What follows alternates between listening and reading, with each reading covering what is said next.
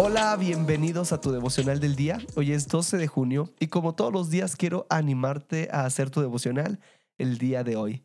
En este podcast tenemos la meta de leer toda la Biblia en un año y para lograrlo hay que leer unos cuantos capítulos todos los días.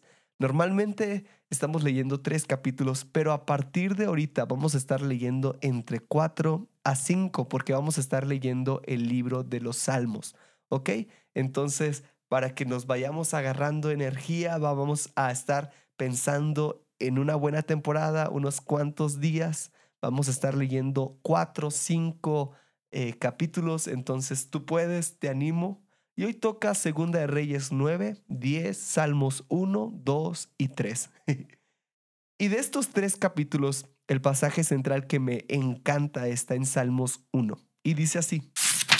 Cuán bienaventurado es el hombre que no anda en el consejo de los impíos, ni se detiene en el camino de los pecadores, ni se sienta en la silla de los escarnecedores, sino que en la ley del Señor está su deleite, y en su ley medita de día y de noche. Será como árbol plantado junto a corrientes de agua viva, que da su fruto a su tiempo, y su hoja no se marchita, y todo lo que hace prospera.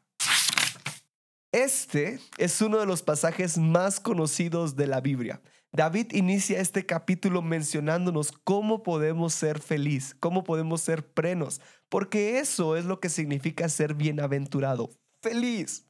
Y la forma es no andando en consejos de los impíos, sino debemos de buscar en Dios nuestro deleite. Y hay cosas que me llaman la atención por ejemplo, en el principio, Adán y Eva pecaron. Ellos estaban en el Edén. Y sabes, Edén significa lugar de deleite. Pero escucharon a la serpiente. En otras palabras, dieron lugar a escuchar consejos de los impíos. Escucharon a la serpiente.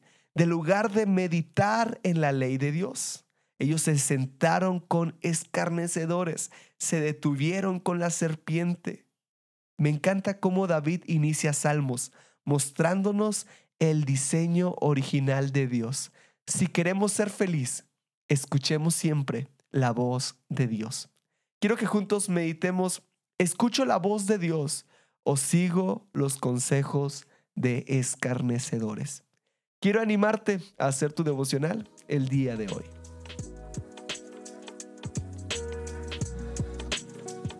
Nos da mucho gusto que este podcast sea de bendición para tu vida espiritual. Si deseas apoyarnos, puedes hacerlo compartiendo los devocionales y suscribiéndote al plan de lectura en YouVersion.